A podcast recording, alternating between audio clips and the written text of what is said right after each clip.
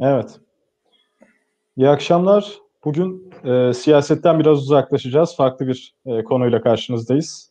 Damga Türk'te ekonomi konuşacağız. Aslında belki yeni ekonomi demek lazım. E, yaşı büyük e, izleyenlerimizin ve benim gibi e, yaşı genç olsa da e, bu konudaki bilgisi sınırlı, e, anlayışı daha büyük, e, yaşça büyük e, izleyenlerimizin e, yeni diye adlandırmasına fayda gördüğüm bir konu ve artık bir çılgınlık olarak adlandırılan bir konu. E, bu Reddit'te örgütlendiklerini e, duyduğumuz, öğrendiğimiz ve GameStop çılgınlığı diye e, son dönemde adlandırılan, uluslararası kamuoyunun gündemini neredeyse son dönemde belirleyen bir meseleyi konuşacağız. Konuğumuz e, bugün yatırım uzmanı Sayın Serhat Başkurt. Serhat Bey hoş geldiniz. Hoş buldum. E, girizgahı çok uzun tutmadan, e, çok da dediğim gibi aslında izleyenlerimizin de belki birçoğunun hakim olmadığı bir konu. E, bu GameStop meselesini özetlemek gerekirse e, neler söylersiniz? Şimdi e, herkese hayırlı akşamlar. İlk baş şöyle bir başlamak istiyorum. Yani şimdi burada yapılan müdahale aslında nedir? E, biz buna açıkçı sıkıştırmak diyoruz direkt. İlk baş açık nedir ondan bir bahsedeyim. Şimdi siz normalde hani genel olarak hisse senedini alırsınız ve daha yüksek bir fiyattan satarak değer e, para kazanmaya çalışırsınız. Buradaki olaysa yüksek fiyattan satıp elinizde olmayan hisse senedini aşağıdan almaktır. Bu işlem nasıl yapılıyor? Kredili olarak. Siz işte kredili hisse senedini eliniz almış gözüküyorsunuz ve bunu piyasaya satıyorsunuz. İşte 700 liradan hisse senedini sattınız. Hisse senedi 300 liraya düştü, kapattınız ve 400 liralık karı cebe indirdiniz. Genel mantık budur açıkta. Ee, bu açık aslında işte bu GameStop olayıyla da özellikle çok fazla gündeme geldi. İşte hatta Elon Musk'ın bir tweet'i vardı. İşte açıkçılık yasaklanmalı şeklinde. Ben bu fikirlere katılmıyorum. Açık piyasa dengesini sağlayan bir şeydir. Sonuçta belli hisseler alımla çok fazla değerlendiğini görüyoruz. İşte e, çoğu piyasada bu oluyor. E, bu GameStop olayı aslında ilk değil. Daha önce bizim ülkemizde de oldu. Hatta Twitter'dan bir e, borsacı kendi takipçileriyle beraber iki yıl önceydi benim hatırladığım. Bir hissede e, açıkçıları fena halde sıkıştırdılar. Normalde işte yüzde 0,1'lerle falan borçlanan hisse senedi o gece yüzde 3'lerle borçlanmak zorunda kaldı açıkçılar. E, bu şekilde ilerledi. Peki GameStop'ta ne oldu? Şimdi oraya geldiğimiz zaman burada işte 2-3 hedge fonu öne çıkıyor. Melvin Capital en başta öne çıkan. Bunlar işte GameStop battığı için artık biliyorsunuz hepimiz oyunları işte Steam gibi veya e, diğer platformlardan online olarak indiriyoruz. CD işi bitti diyebiliriz. E, bu durumda işte e, şeye GameStop şirketine yukarıdan açık yapmaya başlamışlar. Bildiğim kadarıyla 15 dolar civarlarında açık yapıyorlar. Oradan aşağıya doğru fiyatı indirip işte şirketin iflasını bekliyorlar. Büyük para kazanacaklar. Zaten hedge fonunun da amacı bu. Ee, bu konuda işte Reddit'te örgütlenen bir kesim burada genel olarak yaptıkları hisseyi alıp değerini kazandırarak ama burada normal bildiğimiz hisseni de almıyorlar. Aldıkları şey opsiyondur. Opsiyon nedir? Hisseye bağlı bir türev araçtır. Ee, çok teknik detaya girmeden anlatayım. Türev araç e, baktığımız zaman işte bir hisse senedini belli bir vade sonrasında yani bundan bir 10 ay veya işte 5 ay sonra e, satın almak koşulunu satın almak aslında. Yani bir nevi satın alım hakkını alıyoruz orada. E, bu şekilde e, kaldıraçlı işlem yapıyorlar. Yani nedir kaldıraç işlem? İşte siz bir dolar koyarsınız 10 dolarlık işlem yaparsınız. Bu konuda ne oluyor? Siz bir opsiyon kontratı açtığınız zaman işte e, bunun aracı kurumu kendini güvenceye almak için o hisse senedini eline alıyor. Çünkü bundan işte bir ay sonra o hisse senedini size teslim etmek zorunda. Fiziki teslimat var hisse senetlerinde genel olarak. Tabii siz pozisyonu kapatırsanız herhangi bir teslimat olmaz. Ama bunu almak zorunda. Bunu aldıkça ne oluyor? Hisse senedinin fiyatı yükseliyor. E, GameStop'un da bu şekilde fiyatı yükselmeye başladı. E, açıkçılar da gecelik borçlanmak zorunda. Gece gün sonunda elinde hisse senedi olmak zorunda. Her gece hisse senedi borçlandılar. Ve burada özellikle de Melvin Capital'i çok feci halde sıkıştırdılar ve büyük zarar elde zarar etmesine neden oldular fonun. E, bu açık mevzusu genel olarak baktığımızda özellikle Amerika'da e, aşırı bir hale almış durumda. Aralık ayında yanlış hatırlamıyorsam bir haber okumuştum. E, bir hedge fonu, serbest fon 25 milyar dolarlık bir fon yaklaşık %15 sadece açık zararı vardı. Yani bu ne demek? 3 milyar dolarlık bir aylık zarar. Yani bu şu anlama gelir bu fon battı resmen. Hani bu Aralık ayındaki bir fondu ki hani bu şekilde bir örgütlenme vesaire yoktu. Hani direkt piyasanın kendi koşullarıyla meydana gelmişti. Ee, yani burada baktığımızda Melvin Capital'in işte batması bazıları işte buna finansal yeni bir özgürlük vesaire diyorlar. Ben onlara katılmıyorum. Burada Mandarin Capital hatalı pozisyon aldı ve işte hatalı alan batması gerekiyor. Ee, burada baktığım zaman ama GameStop'ta işte sadece e, burada Wall Street Bets grubu dışında benim gördüğüm farklı e, gruplar da var. Ben bunu işte ilk gece bu olay ilk patladığında bir arkadaşım beni aramıştı. Dedim ki hani o bir grubun örgütlenmesiyle bir senedinin kalkmasından daha farklı bir şey olmalı bunun arkası dedim.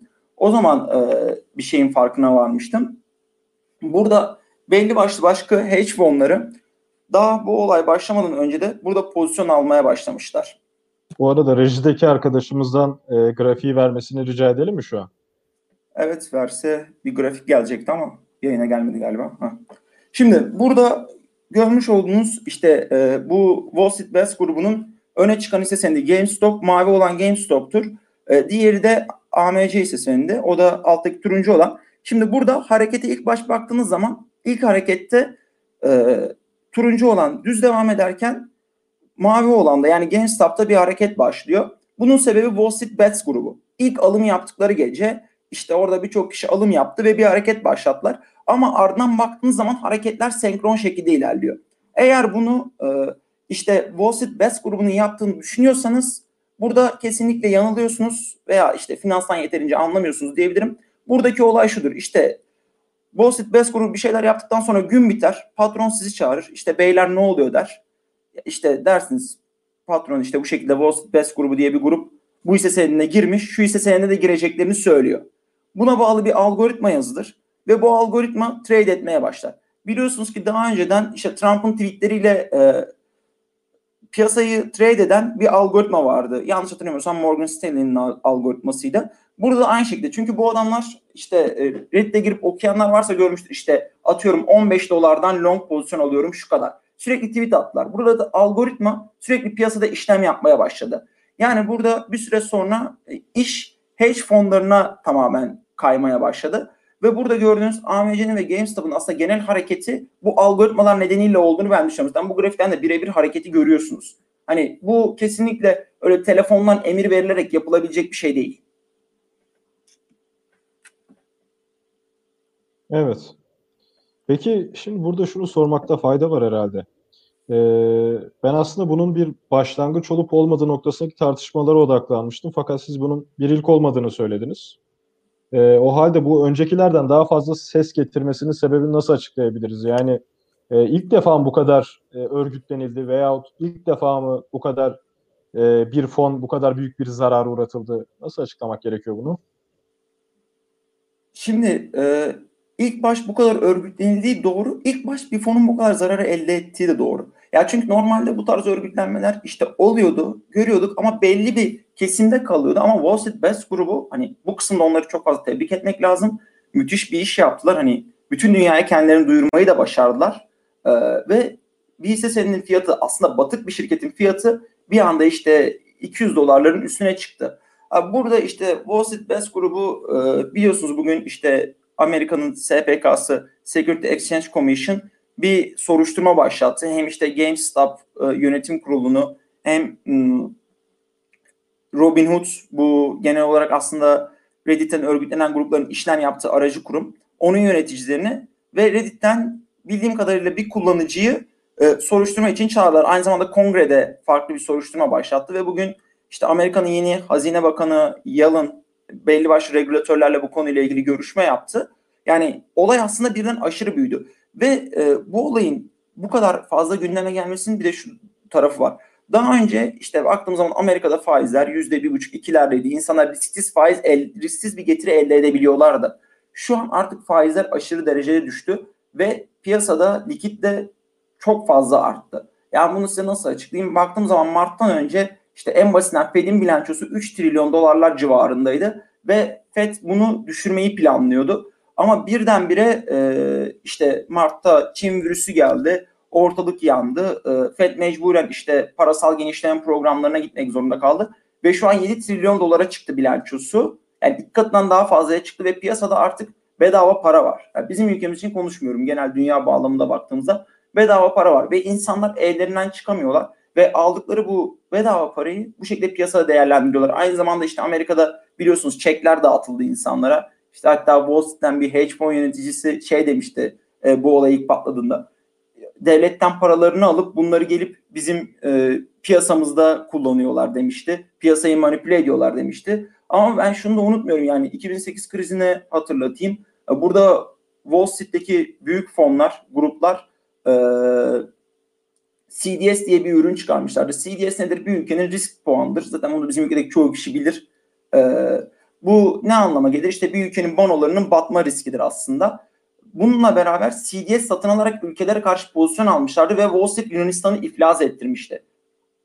Yani bunu da unutmuyoruz. Yani Wall Street'te hani bu tarz manipülasyonları fazlasıyla yapan e, insanların bulunduğu bir yer. Aynısını işte Wall Street Best grubu yapınca hepsi bir anda sanki sütten çıkmış ak kaşık gibi ortaya çıktı. Hani hiç böyle şeyler yoka bağladılar.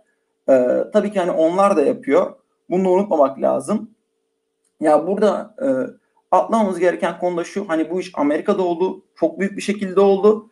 Ve e, ilk kez hani böyle bir durumla karşılaşıldı. Ama dediğim gibi burada e, Amerika'da ilk kez yani bu kadar büyük bağlamda baktığımızda daha önce olanlar daha küçük e, grupların yaptığı hareketlerdi ve hani böyle bir iki günde ufak tefek karlarla sönümleniyordu. E, ama burada bakmamız gereken durum şu var. E, Black e, Rock hedge fonu yaklaşık e, sadece GameStop'taki long pozisyonlarından 2 nokta benim hesapladığım 2.4 milyar dolar. BISTE'de de 2.7 milyar dolar diye öğrendim. E, okudum yani. Oradan da o şekilde hesaplamış. Ben bunu işte Security Commission'ın e, yine sitesinden e, veriler gecikmeli olarak açıklanır orada. Hangi e, pozisyonlar alınır şeklinde. Biz bu sefer de rejiden ilgili tabloyu rica edelim. Ee, şimdi bir tane tablo da gelecek.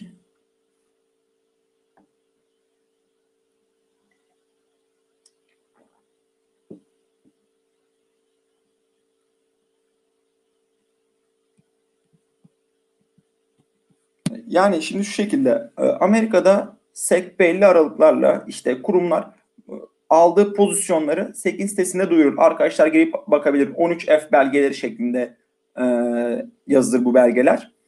Burada e, tabloda gördüğünüz GameStop'ta BlackRock şirketinin aldığı pozisyonlardır. Bunlar işte ilk daha hareketler başlarken long pozisyonları fazlasıyla almışlar ve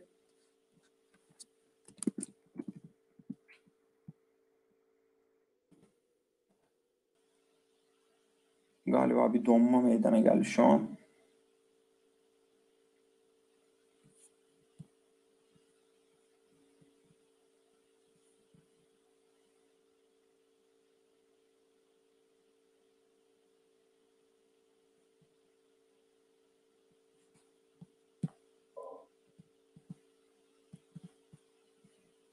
Şimdi burada e, galiba bir sıkıntı var da ben hala yayındayım anlatmaya devam edeyim. E, burada gördüğünüz e, aslında işte bak şeyin direkt BlackRock grubunun aldığı e, pozisyonlar GameStop'ta. Yani burada aslında sadece iş Wall Street Best grubuyla alakalı değil. Burada büyük hedge fonları var. Bu fonların aldığı pozisyonlar var. Bunlar sayesinde elde edilen büyük kar var. Yani benim hesapladığım 2.4 milyar dolardı. Bir ya, yanlış hatırlamıyorsam Yahoo'da okumuştum. Yahoo Finans'ta okumuştum. Siz de bulabilirsiniz ilgili haberi. 2.7 ee, milyar dolar sadece e, şey grubun yani BlackRock'un karı olarak hesaplanmış. Yani bunları 13 e, F dosyası diye SEC'in sitesine bakarsanız bulabilirsiniz. Yani bunun dışında hani genel olarak e, dediğim durum yani genel olarak baktığımızda burada aslında sadece bir Wall Street Best grubu yok. Hani başka hedge fonlar da var. Belki bu hareketi ilk başlatan da onlar. Ama grubu yönlendiren kesim ciddi manada zeki insanlar. Ee, ama bu bir hedge fon da olabilir. Ki benim gördüğüm o birebir hareket e, yani normal bir insanın yapabileceği bir şey veya normal bir grubun işte telefondan emir verilerek yapılabilecek bir şey kesinlikle değil. Ee, yani bunlara dikkat etmeniz lazım. Yayında hala bir sıkıntı var galiba. Ee, yani onun dışında baktığımız zaman e, bu aynı Wall Street Best grubu işte hisseden para kazandıktan sonraki ciddi manada para kazananlar da var bu işten. İşte ilk girenler güzel paralar kazandı. İlk long pozisyonları alanlar işte 50 dolardan longlayanlar. Ama şunu unutmamak gerek. Bunu daha yukarıdan longlayanlar da var. İşte 150-200 e, dolarlara geldiğinde long pozisyon açanlar, long opsiyon açanlar da var. Benim en son gördüğüm terminalde 365 e, dolardan e, opsiyon kontratları vardı. Geçen ayın 29'una. E, işte son günlerde açılmıştı o kontratlar. Hani o pozisyonlardan bile pozisyon açan insanlar var ki bunlar tamamen zarar etti. İşte bazı okuduğum yorumlarda e, şunu gördüm. İşte bu para bizim için önemli değil diyenler var. Bu sadece bizim Street'e karşı bir baş kaldırımız diyenler var. Hani işe bu bağlamda da bakanlar var. Hani ben finansçıyım hani bu bağlamda pek işe bakamıyorum. İşte sosyolojik tarafını bu işin araştırmak başkalarının işi. Ee, onun dışında baktığımızda 2008 yılında işte bu e, batışlar sonrası Amerika'da biliyorsunuz Lehman Brothers'ın batışı sonrası Wall Street'te genel olarak kamp kuran bir grup vardı. Herkes onları işte öyle böyle haberlerden hatırlar. Ee, bu grup yani yine bu benzer işi yapan bu grubun devamındaki insanlar. Evet yani Wall Street son bir 15-20 yıldır e, hiç olmadığı kadar saldırganlaştı. Hiç olmadığı kadar bilançolar büyüdü. Hatta bazı bankaların bilançoları çoğu devletten büyük durumda. Hani bizim yıllık milli gelirimiz yaklaşık işte 600 milyar dolarlarda. Ee, JP Morgan'ın bilançosu 2.1 trilyon dolar. Yani arada böyle e, acayip farklar oluşmaya başladı. E, bunun da yani bu Street'e karşı bir baş kaldırı olduğunu unutmayalım ama yani bunun arkasında bazı hedge fonları var. Yani aslında bu baş kaldırı dışında e, yine Wall kendi içinde yaptığı bir şey. Hani ben çok böyle işte finansta yeni değişim veya finansta anarşi, işte yeni dünya düzeni şeklinde e, söylentilere şu an için kulak asmıyorum. Çünkü bunların şu an mantıklı olduğunu düşünmüyorum o kadar büyük bir değişiklik olmadığı görüşündeyim. Yani burada yine işte e, birileri birilerini sıkıştırırken birileri birilerini sıkıştırırken araya biraz daha reklam girdi görüşündeyim ve bu işten bazı insanlar e, çok fazla para kazandı. Bu arada bir soru var. Koskoca hedge fon stop loss kullanmıyor mu? Şimdi hocam bu hedge fonlar stop loss kullanıyor. Belli parametrelerde stop loss yapıyor. Ama e, bu Melvin Capital'in yaşadığı problem e, artık hani fon yöneticisi kim bilmiyorum. E, şöyle bir sıkıntı yaşadılar. Bir anda hisseye hücum oldu ve grafikte de görmüşsünüz hatırlıyorsunuzdur. Ani bir hareket oldu. Zaten baktığınızda e, görürsünüz. Ve o gece hani bir anda borçlanmaya kalktılar. Büyük ihtimalle şey diye düşünüyorlar. Hani bu gece bir hareket olur. Yarın biz short pozisyonları arttırırsak hani bu hareketi beltaraf ederiz en azından zararla pozisyon kapatmayalım diye düşündüler herhalde. Yani normalde mesela ben de e, bütün gün işlem yapan bir insanım. Yaklaşık hani 3 yıldır hani e, her günüm işlemle geçiyor. Hani her pozisyonum stop loss'udur. Hani belli bir yerde zararımı keserim. Ama yani Melvin Capital'in de burada yaptığı e, ciddi bir hata. Tabii ki onlar tek değil. Onun dışında birkaç kurum daha var burada e, pozisyon alan ve zarar eden.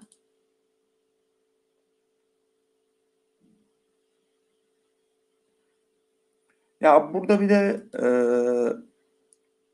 Michael Burry'nin etkisi var mı? Ya Michael Burry'nin etkisi e, ya Elon Musk'ın etkisi gibi bir etkisi var. Ya baktığımız zaman işte Elon Musk e, ne yaptı? İşte bununla ilgili tweet attı. Hatırlıyorsunuzdur işte Tesla'nın e, fiyatı yükselmeye çalıştığı bir dönem vardı. O dönemde Elon Musk işte short açanlara sürekli bir e, tweet atıyordu işte short açmak yasaklanmalı vesaire şeklinde. Çünkü çok uzun süre Tesla'nın fiyatını short açarak baskıladılar e, belli kurumlar. Daha sonra hatta e, Tesla'nın fiyatı aşırı yükseldiğinde Elon Musk e, bildiğimiz normal short satışa çıkarmıştı e, kendi mağazalarında.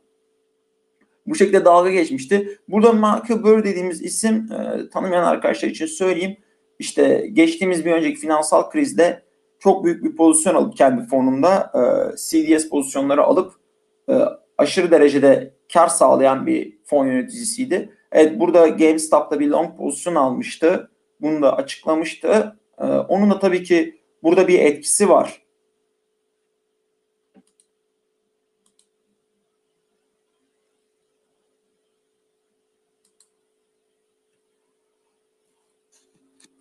Şimdi e, burada bir de şöyle bir konu var. E, işte bazıları bu aralar şey dedi işte devlet müdahalesi var mı?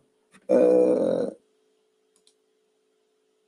şeklinde hani burada bir devlet müdahalesi olabilir mi? İşte bugün Yalın'ın görüşmeleri vesaire vardı. Bugün biraz konuşulan bir konuydu. E, CNBC'de de bu konu biraz konuşuldu.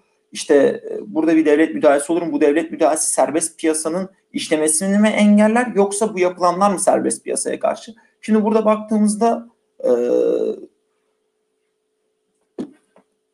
kusura bakmayın. Burada baktığımızda e, aslında Wall Street Bets grubunun yaptığı belli bir şekilde piyasayı manipüle etmekti. Piyasa belli koşullarda manipüle oldu. E, bu piyasanın manipülesine karşı devletin yaptığı aslında piyasanın görünmez elinin yanında biraz da devletin görünür elini sokup piyasayı tekrardan kendi haline getirmek olabilir. Tabii şu ana kadar regülatörler herhangi bir e, duruş almadı. Almadığı için de hani e, tam olarak bu konuya da kimse değinemiyor. Hani ne olacak ne bitecek biraz bilinmiyor. Sonuçta kongre bir soruşturma başlattı. İşte Security Exchange Commission bir soruşturma başlattı. Onun dışında Yalın bugün görüşmeler yaptı. Hem FED tarafıyla hem SEC tarafıyla iki tarafa da bir görüşmeler yaptı. Ee, yani bu devlet müdahalesi konusunda neler olacağını da ilerleyen günlerde takip edeceğiz ama hani şunu unutmamak gerekir. Bu e, Wall Street Best konusu veya işte GameStop konusu ilk değil e, son da olmayacak. Bundan sonra bu tarz konular çok daha fazla olacak. Çünkü dünyada bedava para oranı çok daha fazla artıyor. İşte Amerika'da bugün e, baktığımızda 1.9 trilyon dolarlık bir teşvik paketi onaylandı e, kongre tarafında. İşte senatoya gidiyor o paket gelmesi planlanıyor. İşte 1400 dolarlık çek olayı var. Yine hani piyasaya daha fazla para salınıyor. Ee, e, piyasaya daha fazla para alınıyor. Sürekli piyasaya giren para artan lik, likidasyon insanların elindeki parayı arttırıyor ve insanlar bu parayla ne yapacağını bilmiyor. Yani aslında biz burada bazı hisse senetlerin değerlendiğini görüyoruz ama önümüzdeki yıllarda e, oluşacak enflasyona göre ki büyük ihtimalle bu yıl Amerika bazlı çok büyük bir enflasyon göreceğiz. Yani Amerika e, tarafından büyük bir enflasyon göreceğiz. Enflasyonla aslında hisselerin değerinin e, olması gerektiği kadar yüksek olmadığını e, farkına varacağız.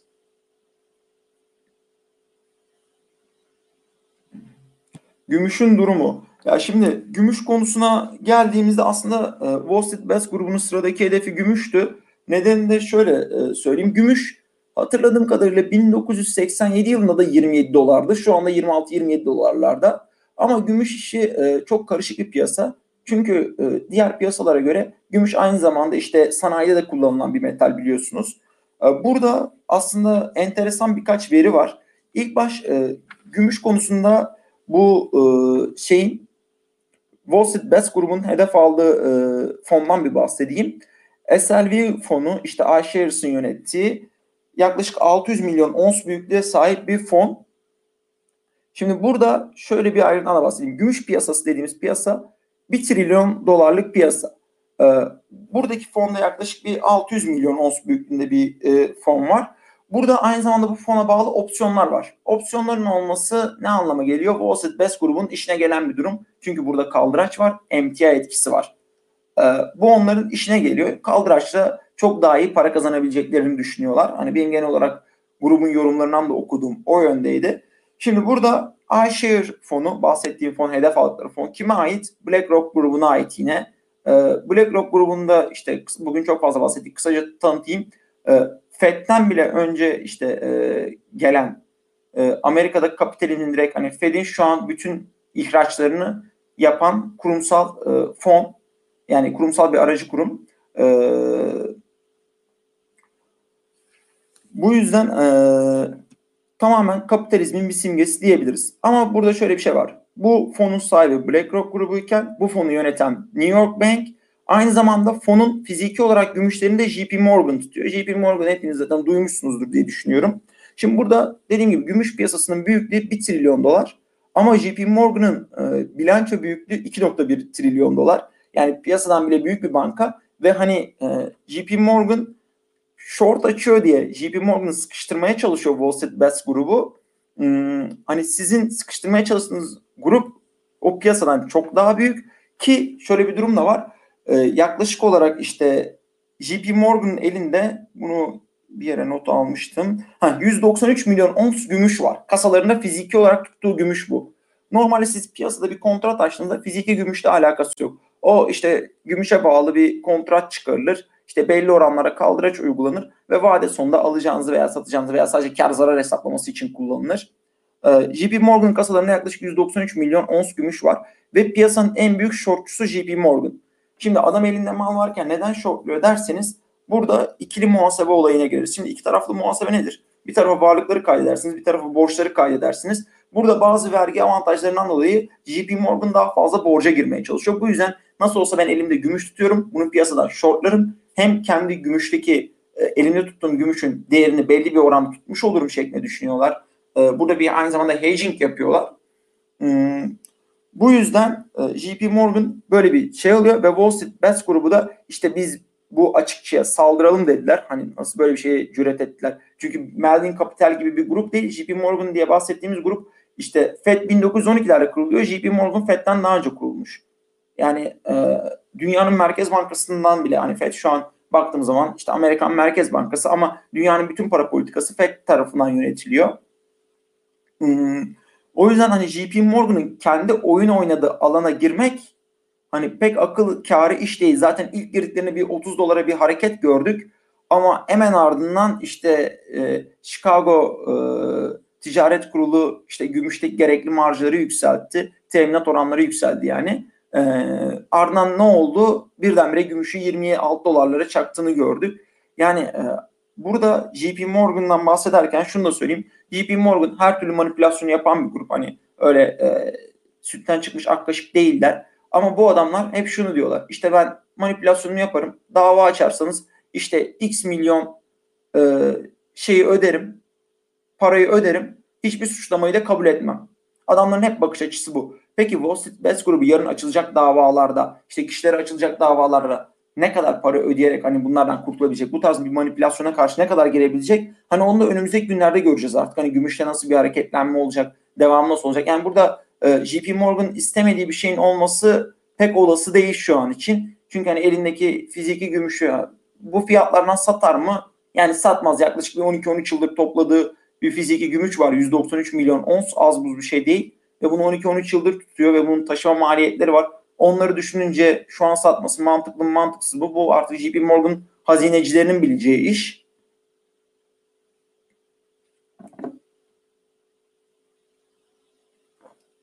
Bitcoin. Aslında Bitcoin baktığım zaman bu gece genel olarak anlattım. Likitte olayının bir çıkışı. İnsanlar eskisi gibi işte risksiz getiri bulamıyorlar. Bu yüzden bir getiri arayışı içerisinde herkes. Bu e, işte bahsettiğimiz e, GameStop olaylarını daha fazla da göreceğiz bundan sonra. İşte BTC'nin de durumu aslında bu. Bitcoin'e insanlar niye gidiyor? Gelir elde etmek için. Yani benim Bitcoin'de gördüğüm, kriptoda ben işlem yapıyorum. Gördüğüm şöyle bir e, sıkıntı var. Bunları ne için kullanabiliriz? Herhangi bir temet işte e, kar payı var mı? Yok. Elde taşıdığımızda herhangi bir şey kazanabiliyor muyuz? Hayır. Sadece Bitcoin'den para kazanmamızın tek yolu aldığımız fiyatın daha üstüne satmak. Burada benim gördüğüm öyle bir sıkıntı var. Yani e, burada sanal bir piyasa oluşturuldu. Tabii ki hani arkasındaki teknolojiden bahsetmiyorum. O tamamen apayrı bir şeyin konusu. E, o ona, oraya hani ona edilebilecek herhangi bir laf yok ama şu an hani kripto paralar yeteri kadar amacıyla kullanılmıyor. Birkaç tanesi hariç. Burada hani BTC'de bir yükselen trend var. Onun da sebebi piyasaya giren çok fazla e, dolar var ki girmeye de devam ediyor. E, piyasaya girmeye devam ediyor ve girdikçe de e, burada Bitcoin'in de değeri artar. İşte altın da değeri artar. Gümüşün değeri JP Morgan isterse artar, istemezse artmaz kolay kolay. E, yani bu şekilde piyasalarda yükselmeye devam eder. Çünkü hani likidasyon devam ediyor. İşte geçen gün e, katıldığım bir webinar vardı. Orada işte artık e, piyasa profesyonelleri bile e, sürekli düşük faizin devam edeceği işte dünya genelinde sürekli likidasyonun devam edeceği şeklinde görüşlere kapılmış durumdalar. Ha, hani bu ne kadar gidecek onu göreceğiz. İşte bir yıl gidebilir, iki yıl gidebilir. Ama yarın FED e, bir faiz artırımına gitmeye kalkmakta gitmeye kalkmasa bile gerek yok. E, FED başkanı bir gün çıkıp sert bir konuşma yapıp e, yarın öbür gün faizleri arttıracağız sinyali vermesi bile e, Bitcoin'in işte e, diğer e, baktığımızda altının değer kaybetmesine neden olacaktır. Borsaların değer kaybetmesine neden olacaktır. Çünkü herkes evet, gelir sağlamaya çalışırken en risksiz şekilde gelir sağlamaya çalışıyor.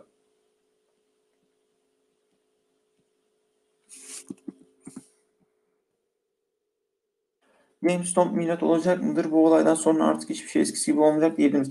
Ya ben GameStop'tan e, bu olaydan sonra eskisi gibi olmayacak demek kolay değil. Ya sebebini hani e, az önce söyledim.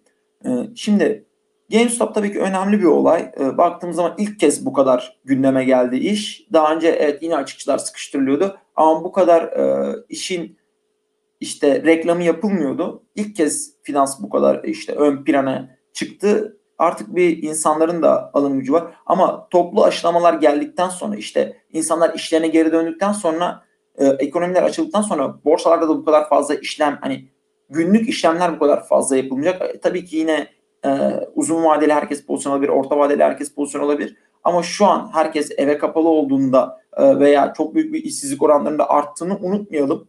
Herkes eski, her şey hiçbir şey eskisi gibi olmayacak demek e, yani zaten hani bunlar piyasada olan şeylerdi. Sadece bu kadar göz önünde değildi. Hani e, yani biz yine görüyorduk bütün gün işte orada açık sıkıştırıldığını, e, orada bunun olduğunu ama yani şunu da unutmayın dediğim gibi bu işin arkasında büyük hedge fonlar var yani işlem yapan algoritmalar var. Ya yani şu bir gerçek. Algoritmaya karşı normal cep telefonundan emir veren bir adamın hiçbir şekilde şansı yoktur. Sebebi ne? Siz cep telefonundan çıkarıp emir verirken emrinizin borsaya iletilme süresi yaklaşık işte 600 ila 800 milisaniye arasıdır. Adam kolokasyon bağlantısıyla borsa algoritma ile emir veriyor 3 milisaniyede. Bu adama karşı e, küçük yatırımcının kazanma şansı yok. Yani çünkü siz bir tane emir gönderene kadar adam tahtayı indirip kaldırıyor. Öyle bir fark da var. Bunları da unutmamak lazım. E, tabii ki yani e, bu tarz olayları daha fazla göreceğiz. Artık hani e, baktığımızda işte Reddit olabilir, Twitter olabilir, işte başka e, yerler olabilir. Bunlar da örgütlenmelerle tahtalara saldırmalar e, daha fazla olacaktır long yönde veya işte yarın bugün short pozisyonu eleştiriyorlar ama yarın bir ise senin yukarıda gördüklerinde aynı gruplar short pozisyon da açabilir. Yani burada herkes aslında para kazanmak için bulunuyor. Bunu da asla unutmamak lazım.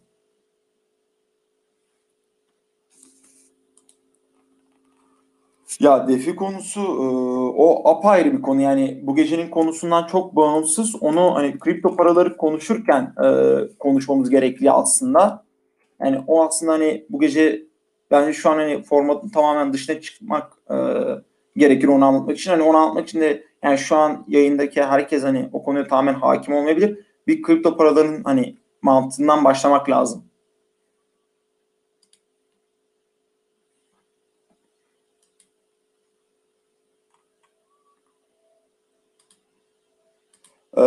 Katılan herkese çok teşekkür ederim. Bu gece yayında e, bazı teknik aksaklıklar oldu. Bu konuda kusura bakmayın. Ee, genel olarak işte GameStop olayını ve Gümüş'teki olayı size özetlemeye çalıştık. Katılan herkese teşekkürler. Hayırlı akşamlar dilerim.